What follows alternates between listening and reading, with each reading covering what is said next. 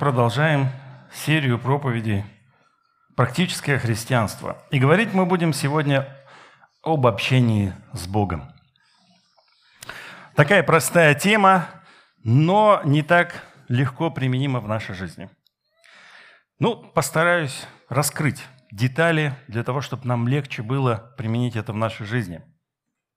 Для начала давайте мы прочитаем отрывок. «И вот благовестие – которое мы слышали от Него и возвещаем вам. Бог есть свет, и нет в нем никакой тьмы. Если мы говорим, что имеем общение с Ним, а ходим во тьме, то мы лжем и не поступаем поистине. Если же ходим во свете, подобно как Он во свете, то имеем общение друг с другом, и кровь Иисуса Христа, Сына Его, очищает нас от всякого греха. Совсем недавно я познакомился с человеком, который реально работает в МЧС и реально связан с ситуациями на дорогах, и не только на дорогах, вы знаете, да, люди попадают в ситуации, в которых их приходится вытаскивать, в прямом смысле этого слова. В ответ на благую весть, которую я ему попытался донести, он сказал, что весьма скептически относится вообще ко всему этому. Почему? Потому что он каждый день сталкивается в своей работе с очень сложными ситуациями, ужасными вещами, и задается в таком случае вопросом, как Бог может такое допускать? И это одна из основных, главных претензий к Богу со стороны неверующего человека, оправдывающего свою вражду к Богу. Я думаю, что и мы с вами, будучи верующими людьми, сталкиваясь с какими-то трудностями, попадаем в искушение побороться с Богом. Именно побороться, как это делают и люди неверующие. Обвинить Его в том, что Он виноват – что мы чего-то не получили. Или что-то в нашей жизни произошло так, как мы не хотели. Или не произошло так, как мы хотели. Мы с вами знаем, что при сотворении человек имел возможность выбрать себе помощника. Возвращаемся к сотворению. Он назвал животных, но среди них не нашел никакой родственной души – Тогда Бог создал ему жену. И Адам был очень доволен. И перед Богом, и перед друг другом они были нагими. А обнаженность – это символ хороших отношений. Вот перед Богом они были ноги и не стеснялись ни друг друга, ни Бога. И они имели свободное общение с Творцом – у них было всего лишь одно повеление – не вкушать от дерева познания добра и зла. Давайте этот отрывок прочитаем, освежим в своей памяти. «И заповедал Господь Бог человеку, говоря, от всякого дерева в саду ты будешь есть, а от дерева познания добра и зла не ешь от него, ибо в день, в который ты вкусишь от него, смертью умрешь». Жене сказал – это уже следующий отрывок. Стоп. Так вот, это была одна заповедь, и человек ее нарушил. Последствием всего стало кардинальное изменение, во-первых, творения. Как мы знаем, все мироустройство претерпело кардинальное, кардинальное изменение так, что пошло все иначе. Сам человек изменился – Настолько, что его было и не узнать. И претерпели изменения его отношения с Богом. Когда Бог шел, говорил, «Адам, где ты?» Адам говорит, «Я тут. Спрятался я». «Почему ты спрятался?» «Да я ногой». Кто сказал тебе, что ты ногой? Ты же не знал никогда. Мы с тобой всегда общались, все было хорошо. Кто тебе это сказал? И вот это, когда все произошло, грехопадение, все изменилось. И мы читаем как? «Жене сказал, умножая, умножу скорбь твою в беременности твоей, в болезни будешь рождать детей, и к мужу твоему влечение твое, и он будет господствовать над тобой». На самом деле и к мужу твоему влечение можно также перевести как твое желание командовать, быть первой. Женщины, да? Каждый день сталкиваетесь с этим. Адам уже сказал, за то, что ты послушал голоса жены твоей и ел от дерева, о котором я заповедал тебе, сказав, не ешь от него, проклята земля за тебя. Вот когда преобразилось все творение. Со скорбью будешь питаться от нее во все дни жизни твоей. терния и волчцы произрастит она тебе, и будешь питаться полевою травою, в поте лица твоего будешь есть хлеб. Почему вот мы мучаемся с вами, выходим на работу, увольняют нас, набирают, мы страдаем, несправедливые начальники у нас и так далее. Потому что однажды произошло грехопадение – ты будешь есть в поте лица хлеб, доколе не возвратишься в землю, из которой ты взят, ибо прах ты, и в прах возвратишься. Весь мир изменился по причине греха падения. Грех стал частью генетического кода человечества. И вся та боль, с которой мы с вами встречаемся, это последствия грехопадения. И это не есть руками Бога сделанные вещи, это все когда делаем мы. Но знаете, как пример, когда человек совершает какое-то неправильное действие. Давайте более легкий пример приведем, не тяжелый. Дружишь с каким-то человеком, у тебя хорошие доверительные с ним отношения, а потом ты его обманул. Как-то обманул, не знаю. Проходит время, и ты понимаешь, что тебе не доверяют. И ты хотел бы исправить эту ситуацию, а уже не можешь. Это, наверное, возможно со временем, но и невозможно одновременно. И это есть последствия того, что было тобою сделано. Так и однажды, когда грех вошел в мир, последствия продолжают нас сопровождать. Когда мы едем куда-нибудь, опаздываем, и вдруг попадаем в пробку. Почему мы попадаем в пробку? Потому что где-то кто-то на что-то не среагировал, или где-то кто-то повел себя неправильно. И там за пять километров произошло что-то. И все остальные люди страдают. Это последствия как, как знаете, очень часто бывает, там, винят всех подряд, и в данном случае тоже можно ехать. Ну ты, Господь, и даешь. Пробка вон какая на 5 километров. Но последствия это не от него, верно? Последствия человеческие. Нежелание признавать очевидного, что Бог есть свет и нет в нем никакой тьмы, является продолжением вражды человечества, которое далеко стоит от Него –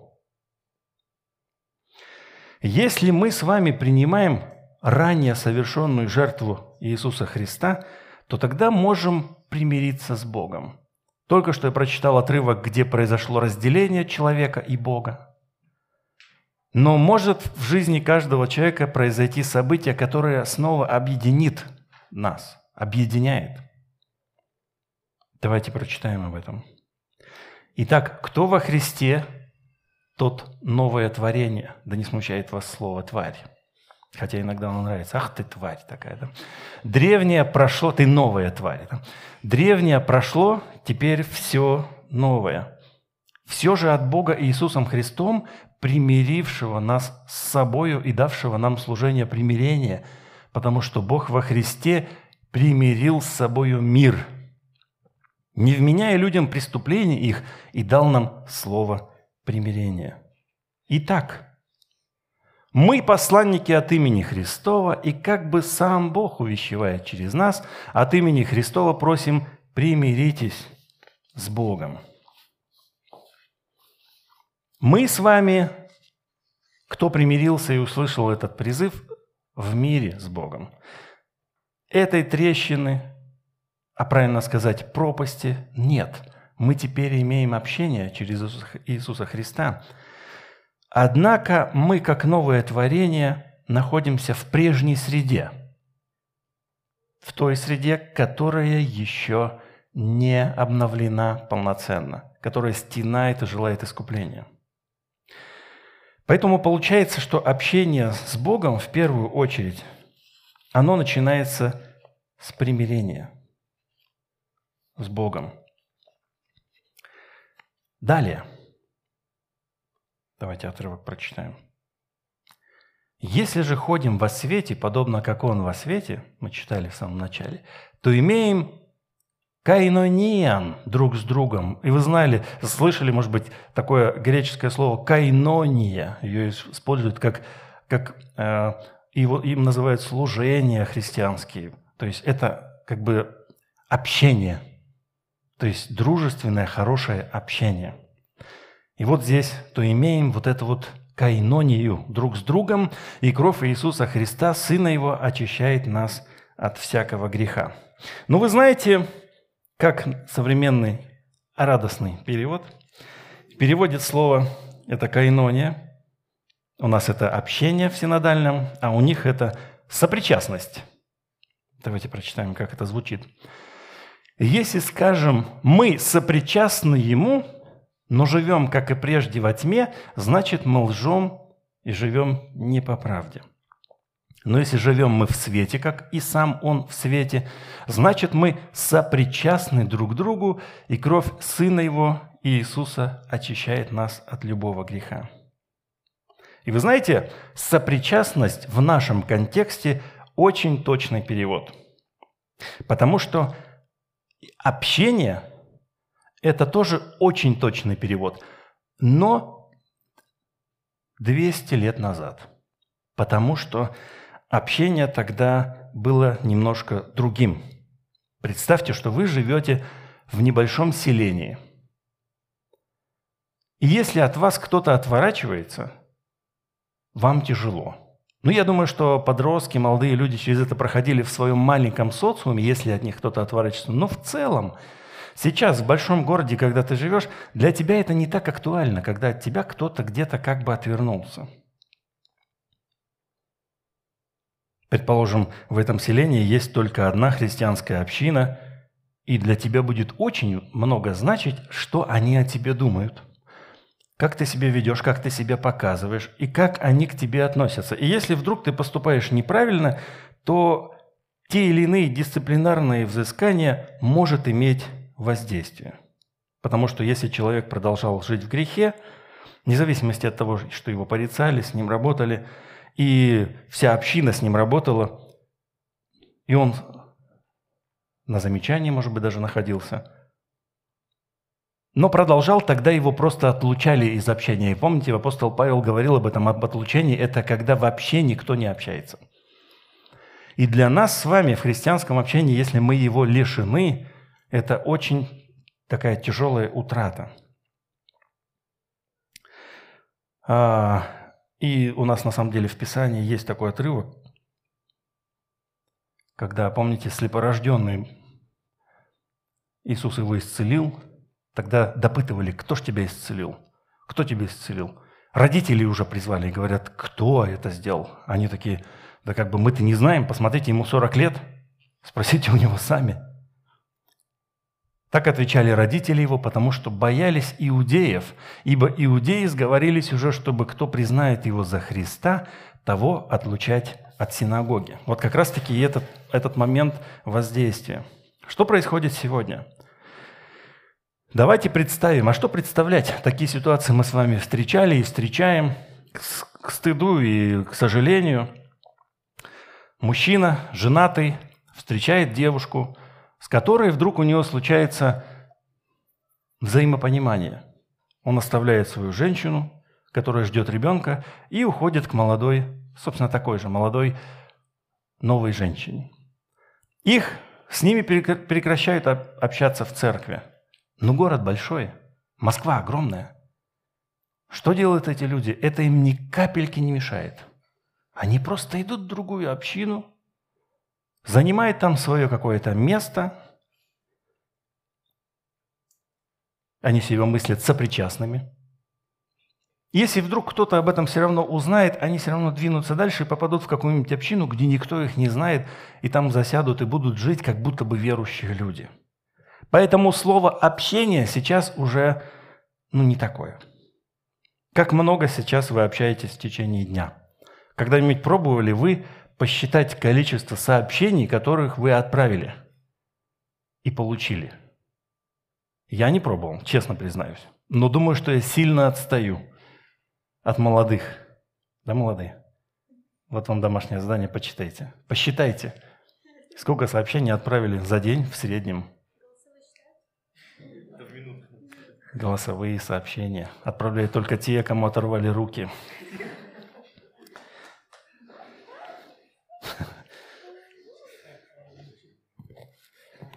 Поэтому для нас общение, знаете, слушайте, вы можете оказаться дома, но вы все равно будете с кем-то общаться. Вообще без всяких проблем. Да, кстати, у меня здесь есть э, аудиосообщение, так что да, считается. Поэтому сегодня перевод слова, вот это «кайнония», как сопричастность, очень даже оправдана. Так мы читаем третий стих этой же главы. Давайте, как он сейчас звучит. «То, что видели мы и слышали – мы и вам возвещаем, чтобы были и вы сопричастны нам, а мы сопричастны Отцу и Сыну Его Иисусу Христу. На самом деле сопричастность – это и есть одно из значений слова «кайнония». То есть как бы мы являемся частью одного. Мы сопричастны, мы часть. Вот как семья, мужчина и женщина, они часть одного целого. Они сопричастны друг другу. Вот точно так же такой смысл здесь, чтобы вы были сопричастны нам, были единым с нами, а мы едины с Отцом и Сыном через Иисуса Христа. Сопричастность друг к другу, когда мы с вами в тесном общении, тесно сопряжена с тем, что мы обнаруживаем грехи друг друга. Без этого никак. И это не значит, что нам нужно сторониться друг друга. Знаете, как бывает, как, ну, особенно так же и в молодых семьях. Ну, встречались, все было чудесно, а тут быт. Кто выдержит его? Я вам скажу, никто. Я на грани. В том смысле, что я сегодня в три часа ночи проснулся от того, что девочка сказала, мне приснился страшный сон. И я вот должен был встать, набраться каких-то сил, положить ее обратно. А нет воды, она еще захотела попить. Потом в 7 часов она говорит, папа, я проснулась. И так каждую ночь, и не только так. И понимаете, то есть этот быт уже, ну просто вот... А еще и есть другие трудности в семье, верно? Так вот, когда мы с вами дружим, мы обнаруживаем, мы вот так вот, вот так вот надоедаем друг другу просим друг у друга что-нибудь и надоедаем. Дай попить, пожалуйста. А может, твоей водички попить? Отстань, не трогай. Можно на твоей машине покататься? Не трогай. Уйдите от меня все. Да? Но что нам делать? Нам нужно бежать общения, либо все-таки быть в общении. Ну, то есть, когда ты бежишь от общения, ни с кем не связываешься, тогда никто тебе не укажет на твои какие-нибудь э, нехорошие стороны. Знаешь, как э, у меня спрашивали недавно, а вы в гости ходили в детстве? Или к вам гости приходили? Меня жена спрашивает. Я не смог вспомнить, вернее, я вспомнил, что когда мы были маленькие, и правда мы ходили в гости, и к нам приходили гости. Но как только стали мы чуть-чуть постарше, к нам перестали приходить гости, и мы перестали. Знаете, с чем это я связываю? С собой прежде всего. Потому что если меня брали в кино, девочка, которая сидела спереди, я и дергал почему-то за косичку все время. Я помню даже один раз, когда я сидел в кино чисто, вот ничего не трогал, вышли родители сказали, ой, ты молодец. Ты никого не пинал перед собой, никого не дергал. Поэтому я даже предполагаю, что это было. Это как у нас, я вам расскажу про этого мальчика, Павлика. Он уже большой. Когда мы ходили кому-нибудь в гости – в этих гостях нужно было все подвешивать к потолку. И кульминация одного была, когда мы приехали к друзьям в другой город, были сломаны все ручки, был разбит аквариум, и еще много чего было сделано. И, конечно же, мы с Мариной не ходили в гости. Ну и к себе приглашали только тех, кто прям был готов пережить вот то, что происходит. И я думаю, что многодетные поймут, да, когда кого-нибудь приглашают к себе в этот ужас. Некоторые в шоке оказываются. Мы с Мариной недавно ходили в гости к возрастным людям. Они уже возрастные, дети у них выросли. Ну, как дети, даже младше наших. Ну, выросли и уехали. Вот. И они были в шоке от Пети с Машей. Мы еще сказали, да ладно, это ерунда, это еще спокойные дети. Ну, то есть, э, и я думаю, что подобное поведение детей вскрыло вот это неприятие шума более взрослым человеком. К бабушке приезжаете, она сначала рада вас видеть, да? О, мой внучек, внучка, ой-ой-ой. А потом вы шумите, шумите без умолка, приходите поздно и вскрываете в этой бабушке какие-то негативные чувства к вам. Она бы и рада была бы признаться, когда вы уже уедете – а, стыдно ей, да? Так вот и в нашем общении с вами мы, общаясь друг с другом, к примеру, общаешься с кем-то и думаешь, какие у него хорошие дети, а? Как же я его ненавижу за это. Понимаете, да? Его хорошие дети вскрывают во мне все то нехорошее. Его ребенок поступил на бюджет в МГУ, а мои-то что? А мы, а мои еще не доросли, интересно поступят, но вряд ли. Понимаете, да? То есть мы общаемся и вскрываем недостатки. Вопрос. Мои родители, похоже, приняли решение не ходить. Мы с Мариной тоже приняли решение в гости редко кого приглашать и сами стараемся не ходить. А, хотя, хотя ходим, но не так часто, как хотелось бы. Ваш выбор какой будет? Общаться вы будете друг с другом, в сопричастности находиться или нет? Есть выход на самом деле. Здесь же, рядом. Читаем, если же ходим во свете, подобно как Он во свете, то имеем вот эту сопричастность друг с другом, и кровь Иисуса Христа, Сына Его, очищает нас от всякого греха. Через наше исповедание кровь Иисуса Христа очищает нас. Вот следующий, через один отрывок я взял. Если исповедуем грехи наши, то Он, будучи верен и праведен, простит нам грехи наши и очистит нас от всякой неправды. И вот хорошей иллюстрацией к этому слову «хомологомен», то есть «исповедуем», является его использование в предыдущем отрывке в Евангелии от Иоанна, примерно там же, где мы с вами уже и читали сегодня. Давайте посмотрим еще раз на него. Вот здесь он. Так отвечали родители его, потому что боялись иудеев, ибо иудеи сговорились уже, чтобы кто признает его, ну то есть кто исповедует его за Христа, того отлучать от синагоги. Вот как родителям слепорожденного было некомфортно признать Иисуса за Христа, потому что их отлучат, им было нехорошо, им нужно было исповедание. Поэтому здесь можно признать, или кто исповедует его за Христа, они не хотели. И вот точно так же у нас, у нас такие же отношения с грехом. Вы замечали? Такие же стыдливые отношения. Когда ты сделал что-то не так, ну, что там сделал что-то не так? Когда ты делаешь конкретный грех, здесь нужна смелость для того, чтобы его исповедать. Иногда у нас этот путь такой, знаете, уже настолько накатанный. Мне нужно просто исповедать, а давайте лучше об этом не расскажем. И бывает такое, что некоторые грехи скрывают, ну, чтобы плохо о человеке не думали. Он же уже исповедовался, с ним все закончилось, и нормально, нормально. В моей практике было, был такой момент, когда хороший, ответственный служитель, но и был слаб на женщин. И Однажды где-то далеко в христианском э, типа лагере он полез целоваться к девушке. И вот мы после этого с ним сидели, он исповедовался. Исповедовался, очень узко тогда исповедовался. Я говорил, тебе нужно жене об этом рассказать. А он говорит, она меня никогда не простит, поэтому не надо. Давай сохраним это в тайне. И вы знаете, я повелся, я сохранил это в тайне. И прошло лет 20. Я, как я сказал, слабость на женщин, так или иначе слабостью остаются, поэтому он оказался в грехе. Поэтому важно не просто где-то еле-еле что-то там признать, а необходимо реальное исповедание греха для того, чтобы освободиться от него, чтобы он не имел власти над тобой. Вы же знаете, как происходит, когда ты однажды кому-нибудь соврешь. Ты становишься рабом этого обмана, потому что тебе нужно каждую веточку своих рассуждений дальнейших согласовывать с той ложью, которую ты сказал.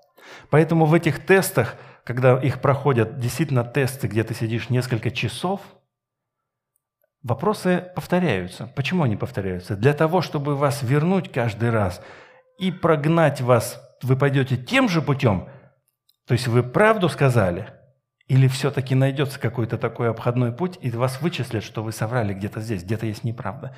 Поэтому вы не проходите тесты, если он слишком объемный. Кто сталкивался с этим?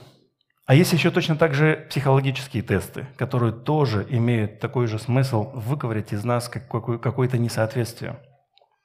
Так вот, если мы кого-то обманули, сказали неправду, мы становимся несвободными, и мы не можем отдыхать, расслабиться, говорить, что хотим – знаете, как хорошо, идешь и болтаешь все, что хочешь. Вот пришло тебе в голову, особенно женщинам, наверное, больше это знакомо, которые что-то настроение хорошее, и мужчины некоторые такие же, да, так, э, что-то наговорил какую-то ерунду, что наговорил, но от сердца ведь сказал. Вот что в сердце было, то и выплеснул. А если ты врешь, то ты такой, а что ты такой тихенький-то? Чего не болтаешь-то? Да я тут думаю, как бы не сболтнуть лишнего. Так и с грехом. Если он не исповедан, то он как якорь держит тебя и не позволяет тебе бежать, парить. Он держит тебя. Поэтому важно исповедание и получение прощения. Если исповедуем, то Он, будучи верен и праведен, простит нам наши грехи и очистит нас. Поэтому бояться в признании и исповедании своего греха не нужно, потому что это путь к свободе. Есть фактор общины, человеческий фактор, когда нам, может быть, будут так или иначе вспоминать об этом. И это сдерживающий фактор для нас – если вернуться к этой истории, знаете, у каждого из нас есть какие-то зашитые в гены, в генетический код какие-то проблемы. У, каждого из нас есть своя проблема. У кого-то это непомерно раздутое тщеславие. И он его унаследовал. От кого-то тоже тщеславного. Есть кто-то к чему-то слаб – к алкоголю, к примеру, к наркотикам, к женщинам, к играм, к развлечениям. Где-то это зашито. Мы сейчас воспитываем с Мариной двух детей, дети-наркоманки. И когда мы проходили э, занятия в школе э, приемных родителей, то нам специально и заранее предупреждали всех-всех, что не, мы не знаем, кто будет у вас. Потому что в основном дети брошенные – это дети алкоголиков, наркоманов, ну или еще кого-то. И в этот момент, получается, ну, касательно нас применимо, мы имеем дело с маленькими детьми, в коде которых есть проблема. Мы не можем ее обходить. Мы должны с ней считаться и работать таким образом с этими маленькими детьми. Поэтому я призываю вас, если вы знаете, что в вашей жизни есть какая-то, вот какое-то отклонение, на котором вы все время запинаетесь, вот прям вот из года в год, из десятилетия в десятилетие – Обратите особое внимание на это.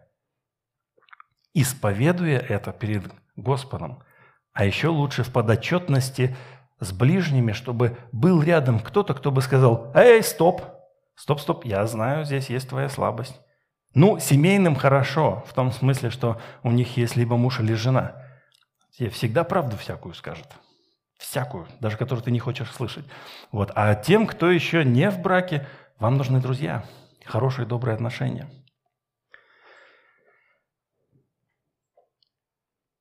Одно из практических применений. Вместо того, чтобы возлагать ответственность за, за что-то, что в вашей жизни пошло не так на Бога, признавайте за собой ответственность. Потому что все то, что пошло в вашей жизни не так, скорее всего, это результат ваших каких-то прошлых деяний. Возможно, ваших родителей. Как очень сильно дети страдают из-за родителей, мы знаем. Но, тем не менее, ошибка и вражда возлагать это все на Бога, как на самого ответственного за все, что только можно. Здесь мы и в данном случае он ни при чем. Он, наоборот, готов все это покрыть. Второй момент. Иметь общение с Богом, постоянное общение. Вот эту сопричастность, быть с Ним, потому что, когда мы читаем Писание, мы становимся сопричастны Слову. Когда мы молимся, мы становимся сопричастны в Духе. И когда мы общаемся с Ним, то Он нам говорит такие вещи, которые не всегда мы хотим слышать. Как та жена, которая говорит тебе то, что ты не хочешь слышать, или друг закадычный, который тебе может даже треснуть и сказать, друг, ты пошел не туда. Бог через Духа Святого говорит нам и обличает в наших сердцах, направляя нас в правильном направлении. И, есть, и у нас есть два пути. Послушаться Его, либо пойти опять же своей дорогой и сказав, сказав потом в конце концов, да это вы во всем виноваты. Как дети, знаете, винят всех родителей там, за все беды, которые только у них случились, они такие, да это вы виноваты. Ты такой стоишь, как так-то? Они, да это вы во всем виноваты. И мы уж со своей женой уж приняли решение всегда говорить, что ну да, в принципе-то да, других шансов нет. Третье это иметь общение друг с другом, не, не избегать общения. Не избегать его, потому что, э, как я вам рассказал, что когда мы друг друга вскрываем, то у нас есть первое желание закрыться. Когда ты встречаешься с друзьями, у них дети чудесные, а твои вообще никуда непослушные, кричат и так далее, тебе хочется сказать, не-не-не, давай к ним не пойдем. Зачем? Марин, зачем нам к ним ходить? Да, хорошо с нашими детьми. Или зачем мне дружить с ним? Он все время что-то рассказывает мне о том, что ты делаешь не так. Или я вот с Вадимом, да, который здесь проповедовал в прошлое воскресенье, иногда хочется что-то с ним сделать прям вообще, когда он меня обходит, и хочется его прям наказать. То есть есть люди, которые вскрывают в тебе чувства какие-то, хочется от них избавиться – от людей. А от чувств ты никуда не денешься. Чувства всегда будут тебя сопровождать. Двигаться дальше во взаимоотношениях с людьми, с супругами, с друзьями, в церкви, в опоре на очищение кровью Иисуса Христа. Не сходить с этой дорожки, не прятаться, но иметь только одну опору. Я даже вернусь снова же к этому Вадиму, который неделю назад говорил о борьбе с грехом, и он говорил, что делает праведник? Праведник, он же бежит к Богу, когда у него проблемы, а грешник убегает от Бога. И в этом большая разница. Когда у тебя грех лежит, и ты понимаешь, что ты поступаешь неправильно – Тебе говорят, приди, приди к Иисусу, вот здесь вот это оставь, исповедуйся, освободись, очистись. Потому что если ты приходишь, у тебя один шанс это все оставить. Но и мы знаем, что люди берут вот это и говорят, нет, нет, я еще пока похожу. У меня есть еще дела. Мы об этом будем говорить еще не раз. И на том же воскресенье было практическое применение, когда я общался с человеком, который носит грех, и он, он не пошел в сторону Бога, а продолжает идти в другую сторону. К сожалению, великому сожалению.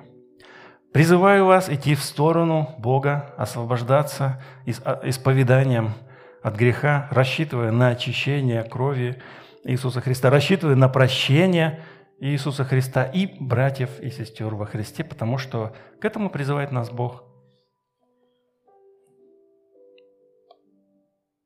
принципе, это все. Будем молиться и дальше поклоняться Иисусу. Поднимемся, будем молиться. Отец Небесный, спасибо за возможность быть с детьми Твоими, быть в церкви Твоей, быть сопричастными Тебе через общение друг с другом. Каждый из нас сопричастен Тебе. Каждый из нас имеет общение с Духом Твоим Святым. Каждый из нас, кто обращен, имеет Духа Твоего Святого в себе. И благодаря этому мы друг другу сопричастны способны прощать друг друга, способны действительно любить друг друга. Как братья и сестры, которые в семье ссорятся, радуются, мы точно так же можем обижаться, может быть, в чем-то горевать и даже завидовать, может быть. Но мы любим друг друга, потому что мы Твои дети. И благодаря этому, Господь, благодаря этому мы получаем Твое благословение, потому что мы знаем, мы идем в Царство Твое, где мы не будем иметь трудностей, где мы будем вечно славить Тебя. А здесь мы просто репетируем это. И сейчас мы продолжим петь, поклоняться Тебе, Господь, в Твою славу. Научи нас поклоняться и любить. Исправляй нас, Господь, во имя Иисуса. Аминь.